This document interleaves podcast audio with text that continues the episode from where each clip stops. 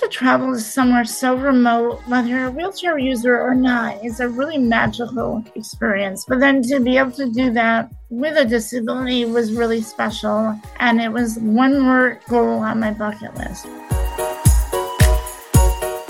Welcome to the Crossing It Off podcast, where we believe living with intention through a bucket list lifestyle is a great way to bring yourself personal joy. As you are crossing items off your list, you're actually filling up your bucket. The more items you cross off, the more joy gets added, until eventually your joy spills over into the lives of those around you.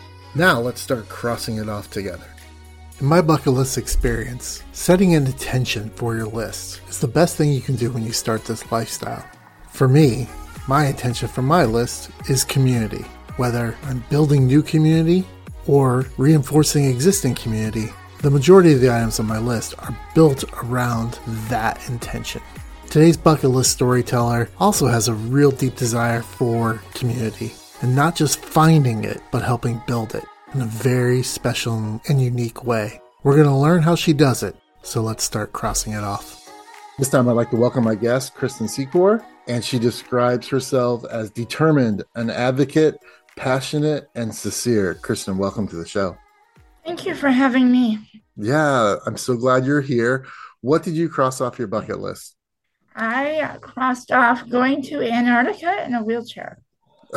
Okay, my mind was blown when we first connected. There's lots of places in the world that I don't think are accessible to folks, and that would be one of them. That, you know, in your case, that I would be like, wow, that that would be rough. So, start us at the beginning. Why are you in a wheelchair? How'd that come about? And what brought you to wanting to go to Antarctica Sure. So I was born with a rare form of muscular dystrophy that affects my mobility, my balance, my endurance, my strength, and my breathing. So I am on a ventilator full time. Um, so if you hear any noise in the background, that's what it is. Um, and I muscular dystrophy is a progressive disease. So when I was younger, I had more mobility and abilities than I do now. I can walk with assistance, but when I travel, I travel in a wheelchair because I can only walk short distances.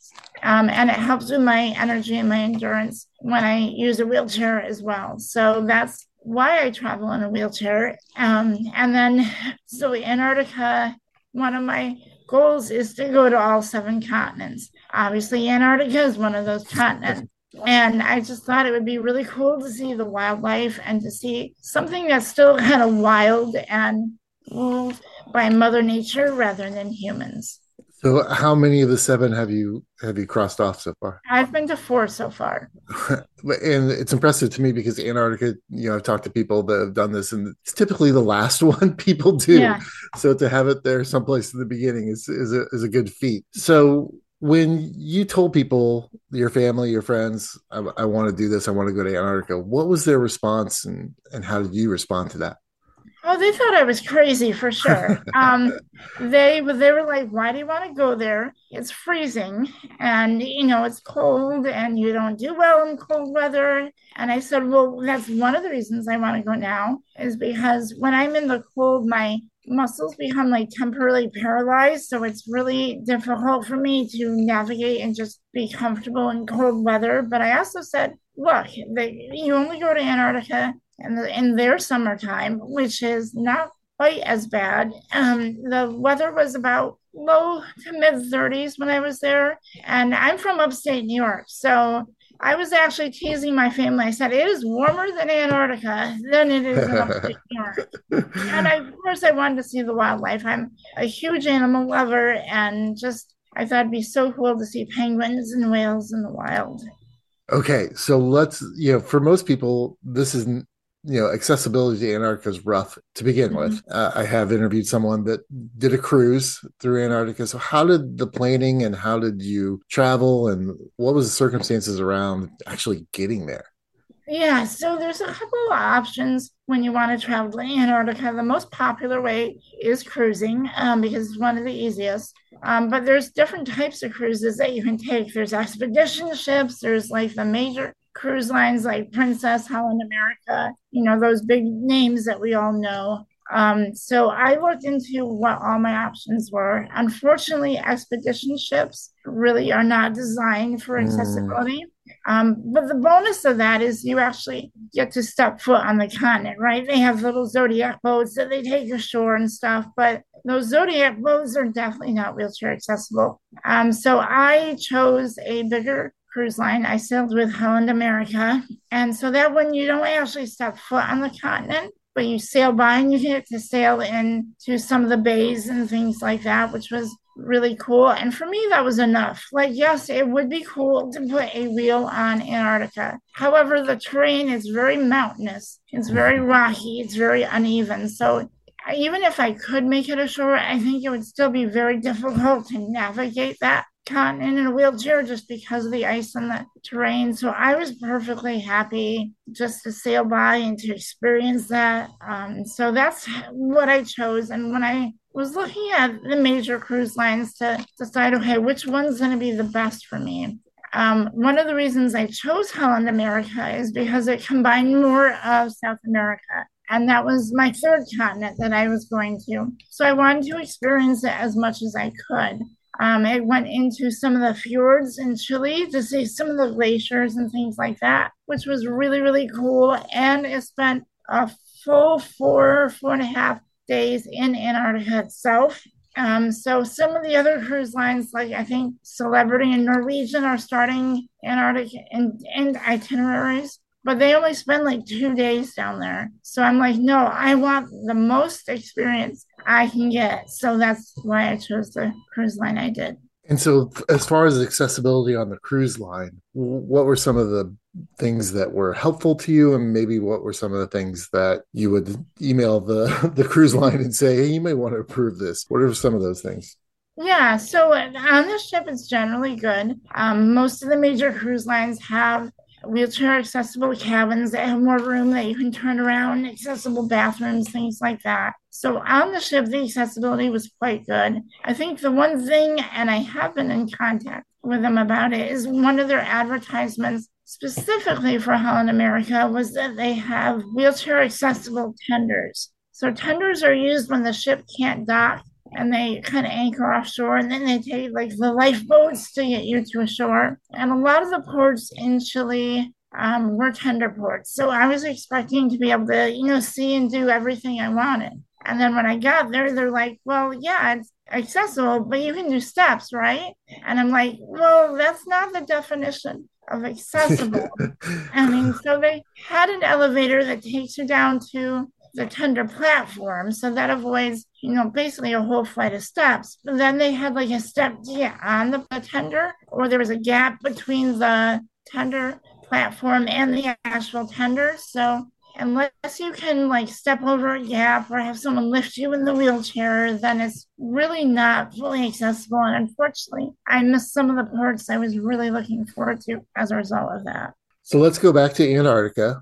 Mm-hmm. So, so, you're on the ship and and you're seeing whatever it is that you're looking for. What was that experience like? How did you get to experience what you wanted to in Antarctica?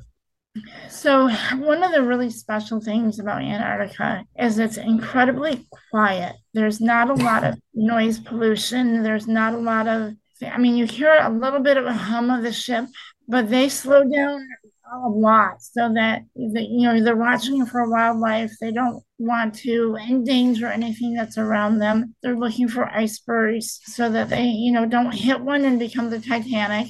Um, so the it's just very very peaceful. And then you'll see whales come right up to the ship. I mean like mm. 20 feet away. There was lots of humpback whales and they were just peacefully gliding through the water. And then we saw orca whales, which was my first time seeing them in the wild, which was incredible. Um, there was just like a little pod, a little family of them. Um, and then the penguins. I mean, the penguins were sometimes a little farther away, but sometimes they were swimming in the water, and you were like, holy moly, how can they swim that fast? because on land, you know, they waddle and they're slow and a little clumsy. And um, just to see them kind of running after each other and playing and you know jumping in the water and just you know just being themselves and these huge icebergs. I mean it's hard to describe the size of these icebergs. Some were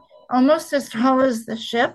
Mm. Um, I have a picture of because I, I, couldn't believe it because um, so in Antarctica there's a lot of mountains and there's a lot of glaciers coming down the mountains. So you have the icebergs which have broken off from the glaciers, but you have the glaciers themselves. And I have this picture of this cruise ship in front of this glacier in one of the mountains, and the glacier is taller than the cruise ship. It was, I mean, it was just incredible. You feel so small and tiny and just surrounded by the power of Mother Nature. And it really makes you appreciate just nature itself, the wildness, and really how little control you have in the grand scheme of things. That's amazing. Uh, so, did you use like binoculars? Did you use a telephoto lens? How does that work when you're on the ship? And do they provide those things for you? Or so, if you have one of the higher grade cabins, like a suite, sometimes they will provide um, binoculars. I was in an inside cabin. I was traveling on a budget, so um, I did I did bring binoculars, but I also have a really good camera that has a really good zoom lens. It's just a point and shoot size. It's not one of the DSLRs or mm-hmm. anything like that because with my strength restrictions, it's hard for me to lift a camera to be able to use it. So I use a little uh, Canon point and shoot, and it was really fantastic. Fantastic. Some of the big photographers on the ship were really impressed because there were times I would just use my camera as the binoculars to search for stuff, especially when I was looking for wildlife. Because once I found it, I wanted to get that shot because wildlife can just decide to jump in the water and move away at any moment. So I wanted to be ready. That does sound like that was helpful. Uh, it's a good tip for anybody else going. Was this a solo trip for you, or does someone go with you, or how, how do you travel when you travel? Um, so I, unfortunately, I'm not able to travel solo um, because of my strength restrictions and some of my mobility restrictions. I definitely need assistance. And a lot of the airlines actually have a rule and a requirement that if you cannot evacuate yourself in the case of an emergency, that you have to travel with someone. Um, so I traveled with a friend of mine, um, and we had a blast. Uh, and we traveled quite a bit together. Um, but I always travel with someone that can assist me. And so you, you've done this trip and you've been able to see the wildlife and, and all these amazing things on it. You're back flying home. How, what's your emotions as far as the experience and impacting you? How, how did you feel at that moment? I was so overjoyed and really thankful. I think thankful is probably the biggest mm. one um, because I think when you're when you get to travel to somewhere so remote, whether you're a wheelchair user or not, it's a really magical experience. But then to be able to do that with a disability was really special, and it was one more goal on my bucket list, right? One more thing, and it was something that you know, you wonder, can I do it? What is it going to be like? How's the cold going to affect me? And to say, you know what, I did that. I met the challenges. I braved the cold. And actually, sometimes you forget about the cold. I have to say, mm. like when you're there and you're so excited because you're seeing all the scenery and the wildlife, you really forget what the temperature is to a certain degree. And so to come back and then try to tell my family and my friends, like, you're crazy if you don't want to go to Antarctica because it's such a magical place. And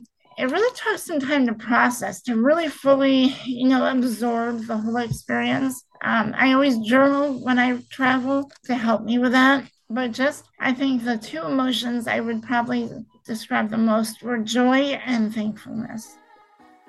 Here at the Crossing It Off podcast, we are passionate about inspiring you in your bucket list lifestyle and empowering you to live out your list. We offer many resources to assist you in your bucket list journey, such as web resources in the show notes, bucket list mentoring services, my book Live Out Your Lists, a private Facebook group for you to share your bucket list success stories with others, and more. All of these can be found at crossingitoffpodcast.com.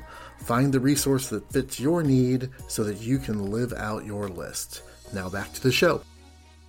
That's awesome. So, extrapolating that out after having time to think about it, was there any major change or transformation in you as a person that happened through that trip? Is there something you walked away with, like, oh, I, I know this about myself now?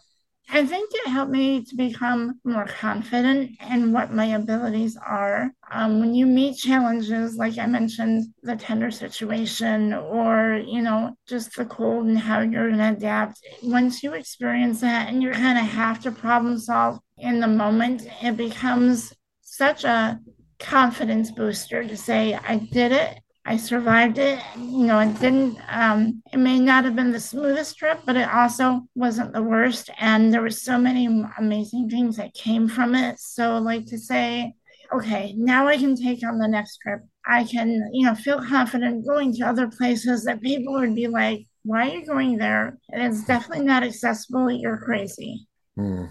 I, I love the confidence building. I think that's fantastic. If somebody else in your situation that needed more accessibility came to you and said, I want to go to Antarctica and I want to do this, what would be something that you would tell them to say, oh, if you're going to do this, you need to do X? What is the X? I would say just have multiple plans for when things can and will go wrong. Um, but I would just say be prepared um, don't don't let concern and fear hold you back. If this is something you really really want to do, go for it. I'm always a big proponent of you know challenging yourself and following your dreams. Um, so I think the cold weather for a lot of people with mobility issues, regulating their body temperature is a very difficult thing. So I would say look into what's available. That's going to help you the most. I know what helped me is I found what's called a wheelchair cozy so it's like a little sleeping bag you put on your wheelchair and it zips up in it so it insulates your legs um, and it comes just above your waist. I also used a hand warmer because my um, extremities get really um, cold very quickly, and that really helped me to be more comfortable. So I would say don't let the fear of the cold stop you. There are definitely products out there that will help you um, be more comfortable. It won't be like being inside but it'll definitely be more comfortable and it'll let you follow your dreams of going to this really incredible place. That's that's some awesome advice, uh, Kristin. What is something else on your bucket list that you are going to cross off? Africa. So okay. next year, I'm going to Africa. I'm going on a fully wheelchair accessible safari. Um, so obviously, keeping with the animal theme because I'm an animal lover, um, I just want to see so many animals in their natural environment, you know, while, while you can, um, because you never know what life's going to present you or bring your way. So I am so thrilled to be going to Africa and seeing just all the wildlife I can. Okay, I got a lot of questions. So first off, where in Africa? Um, so actually, my um, my first plan is South Africa, um, and that's where the fully accessible safari is taking place.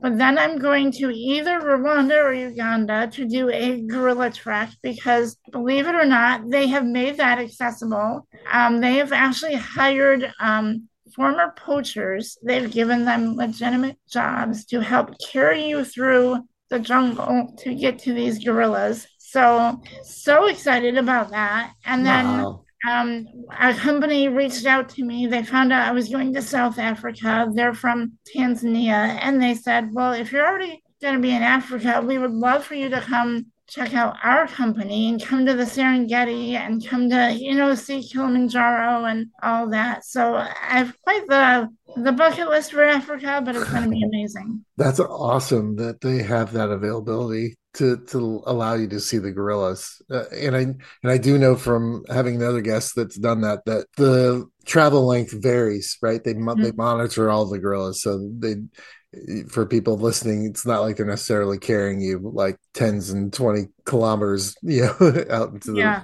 to the jungle that, that there are some, they'll track and know exactly the closest pod of gorillas to take you to. So that's, that's a good thing right. that you're not having you yourself. I mean, it's one thing carrying you, but it's you yourself having to go through that process too. Right. You know, that it's, it's not, it's not far. So the South African outfit that is fully wheelchair accessible. Can you describe what that looks like as far as what's available to you as far as that company goes? Yeah, so the company I'm using has um, first they have a fully accessible guest house in Cape Town. So I'm going to get to explore a little bit of Cape Town. They have a wheelchair adapted vehicle that has a lift on it so that you can stay right in your wheelchair and travel in their van with them as they take you around and tour. Um, they have looked at what is accessible. So, for example, when I'm in Cape Town, the cable car to go to the top of Tabletop Mountain is wheelchair accessible. So I can go to the top of Tabletop Mountain for wonderful views. Um, they're going to take us around the coast and see a penguin colony around the coast of South Africa um, and then within Kruger National Park, which is um, where one of the safaris is taking place, they actually have adapted um, accommodations at two of the camps with, you know, roll-in showers and grab bars and things like that. And if, um, and then we go to a private game reserve that's mostly adapted. So what one of the things the company does is that if the place you're staying does not have all of your needs, they can add like a shower chair. So if you can't stand in the shower, you have some place to sit while you're bathing. They have, you know, extra things to help you with. They can help you with, you know, transferring if you have a hard time with that. Um, and they just, they've been doing this since 2001. So they really know what they're doing in terms of accessibility, which I really appreciate. Um, and I'm just really excited to use them and to see everything. Is there a specific resource you use as far as finding accessibility travel? Is, is there someplace you go online that's that's helpful to you? So I do a lot of the research myself. Um, I love planning trips. Like that's probably if I was a superhero, that's my superpower. and, you know, like planning trips and epic trips. Um, so Google is my best friend. Um, I and I challenge myself. I'll say, okay, is there a wheelchair accessible safari in South Africa?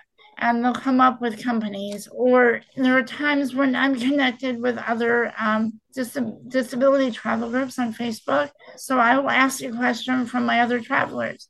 Have you done this? Where what have you used? What's your personal experience? Because I think it's one thing to read something online from Google, right? And from a mm-hmm. company promoting themselves. And right. it's another thing to get personal firsthand experience. Um, and so I try to do a combination of both. That's awesome. I did that with my trip to cross the, the Camino de Santiago off my bucket list. The Facebook mm-hmm. groups were very helpful. Just listening to people's stories, personal stories, and, and yeah. hearing their thoughts and having other people respond to those definitely a, a good thing to do for mm-hmm. for any item so if folks are interested in finding more about you and what you do, where can they find you online? So I have a wheelchair accessible travel blog called worldonwheelsblog.com. Um, and so I write about my journeys, I write about resources. So as much as I love the research, I know other people do not. And it would be amazing to have everything in one place to really look at okay, what is the firsthand experience, what companies can I use, and all of that. So I try to put all of that on my blog. I also try to um, just inspire people to travel to places they never thought were accessible. I mean, every destination is going to have its own challenges, um, but you can read about where I've traveled, um, what the accessibility was like, how I challenged myself, and then how you can do it too, because I love helping people travel to their dream destinations. That's a big passion. That's awesome. I lo- I love the idea also of um, people that don't need those accessibility to to kind of look into some of those companies that do offer all that and support them by using them you know not taking up resources for those that need it but mm-hmm. definitely trying to find as you're planning your trip outfits that are engaged in you know providing accessibility to other folks because you're only helping support that issue and i think that's that's awesome. So kristin when you go to africa are you traveling with your friend again or what are you doing as far as that's concerned as far as partnership and traveling So, I, one of the things I'm really excited about is I am starting to organize small group tours that are wheelchair accessible. So, I'm actually inviting my readers, my followers to join me on this trip. Um, I think it's a is a bucket list destination, not only for me, but for many other people. And I want to make that planning easier. So I've done all the planning, the research, so all they have to do is sign up and join me. And then I also look at um, accessible travel from a cost standpoint. Mm. Usually for accessible travel, it costs at least twice as much as traditional Ugh. travel, often more. So, one of the things I also wanted to do was to try to make travel more affordable for my readers. And when you're doing a small group tour, you're splitting the cost of what normally might have been a private tour that could cost um, $10,000 or more. And now that we're traveling as a small group, no more than 12 people, it really breaks down to that cost to a more manageable level. So I'm really excited to just bring people with me and share that travel experience. I think one of the best and really cool things about travel is the people you meet along the way. Mm-hmm. Um, and so getting to share that with people that have similar challenges as me but also have a passion for, for travel is going to be really special. That's awesome. I'm a little curious. Uh, does that reduce the number of folks that need to go with, like your friend, or or is or is that still in place? You, is it? Yeah. So my friend's still going to travel with me because she assists me personally, and you know, daily activities and things like that. But that's the nice thing is that, okay, so if you're a wheelchair user and you want to join this tour, but let's say your spouse is not disabled, they can come too. You know, there's not, it's I'm really about accepting everyone because I also want to remind people that while disabilities can be obvious for like someone using a wheelchair, they can also be hidden. So people with chronic pain, people that are slow walkers and things like that, they often have trouble with the traditional big tours because of those issues. And so I always invite people, even if your disability is not obvious, if you're not a wheelchair user, maybe you're a slow walker, you use a cane, or maybe you have chronic pain and you just have to pace yourself or have some kind of autoimmune dis- uh, disorder that really um, zaps your energy, everyone is welcome on this trip for sure. Kristin, thank you so much for being here and telling your story. I um, immediately thought when you said what you're doing next that I would offer for you to come back for sure. I've never had a I've never had a repeat guest in 100 episodes, so I would love you to be the first. So when you get back from Africa, let me know and we'll have you back on the show. Oh, I would love that. I would absolutely love that. Excellent. Thank you for being here. Thank you.